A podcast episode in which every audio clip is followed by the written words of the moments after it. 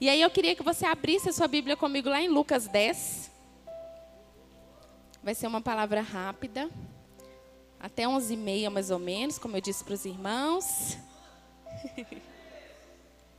Lucas 10.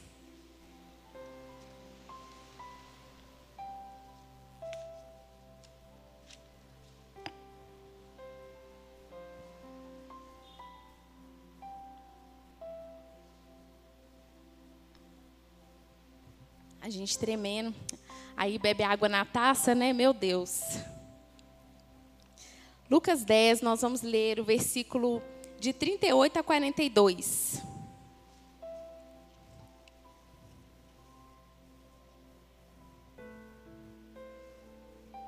A minha versão diz assim, versículo 38. Caminhando Jesus e os seus discípulos chegaram a um povoado onde certa mulher chamada Marta o recebeu em sua casa. Maria, sua irmã, ficou sentada aos pés do Senhor, ouvindo a sua palavra. Marta, porém, estava ocupada com muitos serviços e, aproximando-se dele, perguntou: Senhor, não te importas que a minha irmã tenha me deixado sozinha com o serviço? Dize-lhe que me ajude. Respondeu o Senhor: Marta, Marta, você está preocupada, inquieta com muitas coisas. Todavia, apenas uma é necessária. Maria escolheu a boa parte, e, a, e esta não lhe será tirada. Quantos já ouviram essa mensagem, essa história? Eu já tinha ouvido assim umas mil vezes. E essas mil vezes que eu ouvi, eu me identificava com Maria. Eu falava, nossa, glória a Deus, né? Sou Maria, que ó, prostrada aos pés do Senhor. Que bênção. Obrigada, Senhor. Obrigada por essa oportunidade de ser Maria. E aí no cure, na primeira ministração, porque Deus gosta é assim, né? Ele não espera nem acabar o louvor para ele já falar com a gente.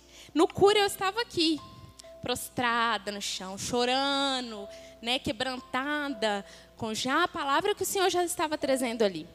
E aí eu cheguei aqui com muita expectativa de tudo aquilo que eu receberia do Senhor. E uma irmã me abraçou e ela foi usada pelo Senhor para falar comigo. Mas na hora que ela me abraçou, eu pensei assim: nossa, vai vir aquela palavra, né? O Senhor vai me dizer: filha amada, tô te vendo, filha amada. Eis que chegou sua hora. Quem, quem zombava de ti aí, ó, agora vai ver. Né? Quem passava pela prova, tem até a música. Pensei que ia vir, né? Uma palavra assim. Aí a irmã chega para mim e fala: Marta, Marta. Versículo aqui, ó, 41. Marta, Marta, você está preocupada e inquieta com muitas coisas, muitas distrações. O Senhor manda te dizer que você está com muitas distrações, muitas coisas na sua cabeça. Como é que é seu nome, irmã? E na hora eu não conseguia nem falar meu nome direito, né? É, é, é, é Geisa. Geisa, Geisa. Muitas distrações, muitas coisas. O Senhor quer falar com você no seu secreto. O Senhor não vai usar homens para falar com você, Ele quer falar com você. Ele quer te levar para um nível mais profundo de intimidade com Ele. E na verdade, não é que eu não orasse, não, sabe, irmãos? Eu oro, eu busco o Senhor. E todas as distrações que o Senhor falou que eu estava fazendo, era por uma boa causa, era para servi-lo. Você perguntava lá no louvor, tá precisando de gente no louvor? Tá lá Geisa. Tá precisando de gente, tá lá Geisa. Ah, ali, ó, ali fora, tá lá Geisa. E muitas vezes, com todas essas demandas e essas distrações, eu ia lá falar com o Senhor assim: Senhor, cinco minutos, amém? Vamos lá, glória a Deus. Falou, Senhor? Falou tudo que precisava falar? Então, amém. Então, já bate cartão, né? Já falei com o Senhor, já vesti aqui minha roupa de crente, então agora Vamos para as outras coisas. E o Senhor falou: está muito distraída. Muito distraída, muitas coisas. Calma, acalma seu coração. Tira as distrações, porque eu quero te levar para um nível mais profundo. Eu tenho mais para você. As suas ações não me impressionam. As coisas que você tem feito não me impressionam. O que vai me impressionar é o seu relacionamento comigo no secreto. São as coisas que nós compartilhamos no secreto. E talvez hoje você está aí igual eu. Lendo o versículo e falando assim: Glória a Deus, sou Maria. Será?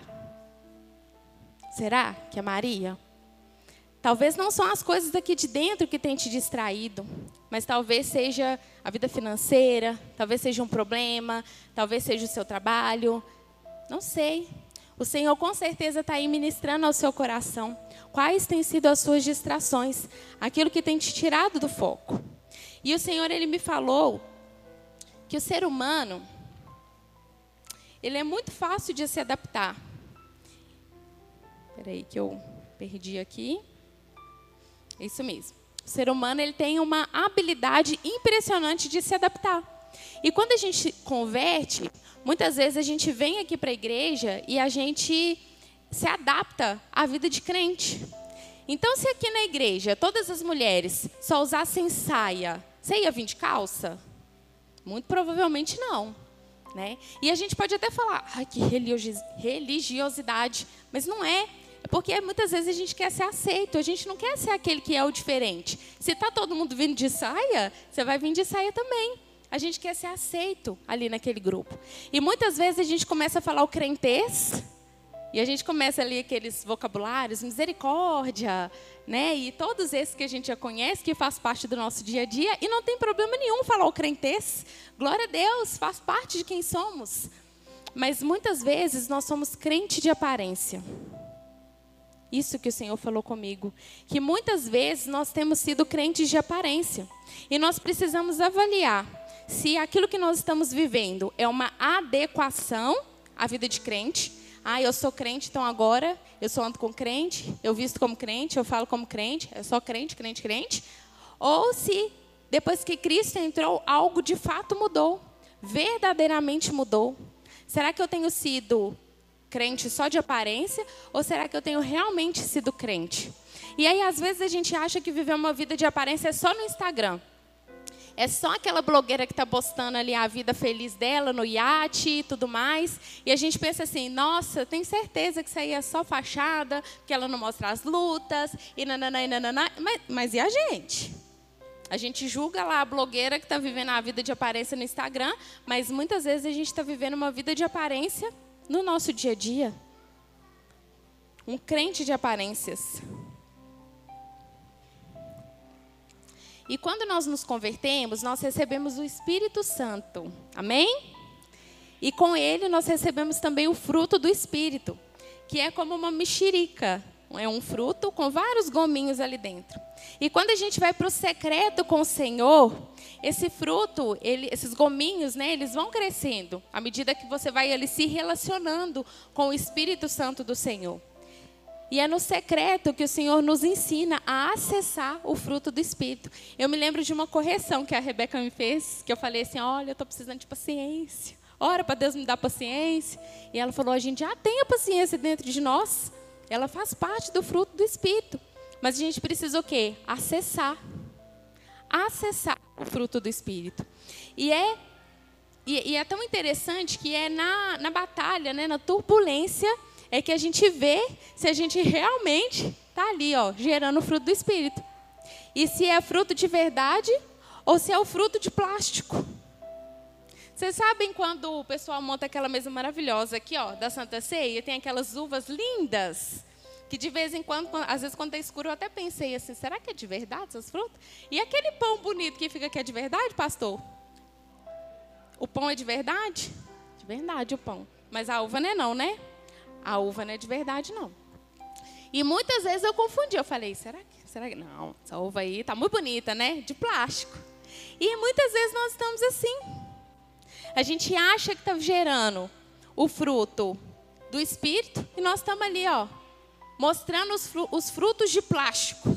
E aí, na hora que chega ali o momento da tribulação, que a vida dá uma sacudida na gente, aí a gente bota para fora aquilo que a gente está cheio. E, e essa xícara aqui, ela tá cheia de quê? Água. Se eu sacudir ela aqui, vai cair Coca-Cola? Vai cair o quê? Porque ela tá cheia de água. Se te sacudir, vai sair fruto do Espírito ou vai sair fruto de plástico?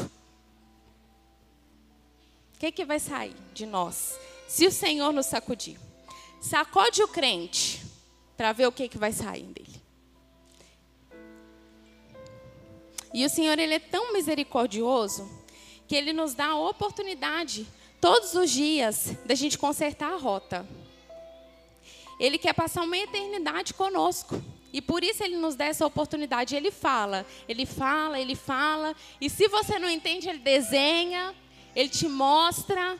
Mas muitas vezes a gente é teimoso, né? A gente quer continuar ali e fala, não, não aceita. Mas o Senhor, Ele quer nos dar a oportunidade de conserto.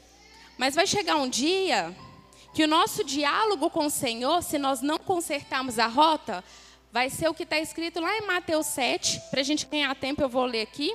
Mas está em Mateus 7, os versículos 22 e 23. Senhor, Senhor, não profetizamos nós em Teu nome? E em teu nome não expulsamos demônios? E em teu nome não fizemos muitas maravilhas? E então lhes direi abertamente: Nunca vos conheci. Apartai-vos de mim, vós que praticais a iniquidade. Então, hoje o Senhor fala: Marta, Marta, você está preocupada, inquieta com muitas coisas. Hoje o Senhor fala assim. Mas vai ter um dia que ele vai falar para aqueles que não consertarem a rota, a rota: Nunca vos conheci apartai-vos de mim. E a gente vai chegar com desculpa de falar, mas eu estava no teu nome, eu expulsei, eu fiz, eu aconteci. Uma vida de aparência, fruto de plástico. E é isso que o Senhor vai falar para quem não consertar a rota. E eu entendi o recado que ele estava dando para mim. E eu entendi. E eu falei, amém, Senhor. Já cheguei correndo lá no meu quarto. Já falei, me mostra, Senhor, cadê? Quais são as distrações? Peguei a caneta, fala um por um, Deus porque eu não quero mais ser Marta. Eu não quero mais estar atarefada, porque as minhas ações não convencem, não comovem o Senhor. O servir é, o, é a consequência da sua entrega para o Senhor. É a consequência daquilo que você já está vivendo com Ele. Mas o que adianta a gente viver aqui uma vida para lá e para cá, fazendo e acontecendo, mas uma vida vazia, uma vida de aparências? E o problema é que muitas vezes a gente está parado no mesmo lugar, pensando assim: ah, um dia alguém me feriu. Eu não vou, vou ficar aqui, né, nesse meu lugar aqui de dor, de tristeza, porque um dia alguém tirou um ministério meu, há 50 anos atrás. Eu cuidava, sei lá, do, do desse, como é que chama? Ventilador cuidava do ventilador. E aí um líder falou que não era para eu cuidar desse ventilador, mas que eu não ia mais ter ventilador na igreja. E aí eu fiquei lá, parado. E aí eu ia fazer o quê? Se eu só sabia cuidar de ventilador. Gente, Deus, Ele quer mais de nós. Ele quer mais de nós. Se não tem o um ventilador mais para você cuidar, cuida do teclado. Cuida do violão. Deus está falando, tem muita coisa para a gente fazer. Não está mais no tempo da gente ficar aqui, ó, abraçando a nossa dor. A pastora Nina trouxe um dia aqui falando que o Emanuel às vezes pede para beijar os dodói antigos, né? Não tem nem mais sinal do dodói lá e ele está querendo que beija. E muitas vezes nós fazemos isso com o Senhor. O Senhor está falando: avança, avança. Eu tenho mais para você. Vem orar. Vem buscar intimidade comigo. E eu estou lá: não, Senhor, não consigo por causa do meu dodói. E o Senhor: então vem que eu vou passar mertiolate. Vou beijar, mas avança. Enquanto nós vamos caminhando, eu vou beijando, mas vamos andando. E a gente, não, mas não quero, não consigo. Tá difícil. E o Senhor, meu filho, não sei mais o que eu tenho que fazer com você para você avançar. E está na hora da gente romper mesmo. Está na hora da gente parar de desculpa. Porque a culpa da gente não romper não é do outro. A culpa não é do pastor. A culpa não é do nosso trabalho. A culpa não é do seu filho, que é grande demais, ou pequeno demais, que dorme demais, ou que não dorme nada. A culpa é nossa. Nós precisamos ser responsáveis pelos nossos atos e falar: Senhor, eu assumo a responsabilidade, eu quero mudar. Eu quero mudar, eu já entendi. Eu já entendi onde eu estou errando, eu quero mudar, me ajuda. Precisamos assumir a nossa responsabilidade e avançar. Filipenses 3 fala assim: 3 de 13 a 14. Irmãos, não penso que eu mesmo já o tenha alcançado, mas uma coisa faço: esquecendo-me das coisas que ficaram para trás e avançando para, que, para as que estão adiante, prossigo para o alvo, a fim de ganhar o prêmio do chamado celestial de Deus em Cristo Jesus. a nossa recompensa não é daqui. A nossa recompensa está no céu. Mas a gente vive buscando a recompensa daqui. E é uma recompensa inesgotável, porque nós somos seres insaciáveis. Então a gente conquista hoje e amanhã a gente quer outra coisa. Conquista aquela coisa e amanhã quer outra coisa. Conquista e quer mais. E a gente está sempre querendo mais. E a gente fala assim: não, o Senhor é depois. Eu vou conquistar isso aqui primeiro, depois eu, eu converso lá com o Senhor, ele vai entender. Mas e se não tiver o amanhã? E se não tiver o amanhã para ter o conserto? A nossa recompensa não é aqui. A nossa recompensa é no alto. O nosso prêmio está no alto, está em Cristo Jesus. E eu queria te convidar a ficar de pé. Agora você vai ficar em pé até 11h30, né? Para parecer que está acabando. E nessa noite, eu quero te incentivar a fazer como eu fiz. Eu quero te incentivar a chegar na sua casa e você vai se prostrar ao Senhor com um caderno e uma caneta. E você vai falar assim: Senhor, o que é para eu mudar? Me mostra. Me mostra quais são as distrações. O que, que tem me impedido de romper? O que, que tem me distraído de estar como Maria, aos pés do Senhor? E anota tudo. Anota tudo. E começa a pedir ao Senhor para que você tenha forças de abrir mão. Porque nem sempre a gente quer abrir mão. Às vezes é uma mágoa e a gente quer ficar ali abraçado com aquela mágoa. Às vezes é um trabalho e a gente quer ficar ali no trabalho. Às vezes é uma coisa que não te dá dor, te dá prazer mas você não quer abrir mão daquilo. Então você vai chegar na sua casa, você vai pegar o caderno, se um caderno só não der, você pega outro e vai anotando. Todas as distrações, tudo aquilo que te distrai. E se na sua casa tiver só um quarto e duas pessoas, não fica esperando não. Um vai para o quarto, outro vai para a cozinha, vai para o banheiro, vai para a sala. Mas tenha esse momento com o Senhor. E agora eu queria te convidar a fechar os seus olhos. E você vai pedir mesmo ao Senhor que comece já mesmo a fala, falar com você, ministrar o seu coração. Assim como ele ministrou ali no cure no meu coração, ele começou a me mostrar, ele me disse: Marta, Marta, as preocupações, Marta, Marta, as distrações, eu te quero aos meus pés. Eu te quero no secreto comigo. Assim como o Senhor falou comigo ali, Ele fala com você. Ele fala com você essa noite. Então, enquanto nós cantamos essa canção, eu te convido mesmo a se colocar diante do Senhor, à disposição para aprender com o Senhor.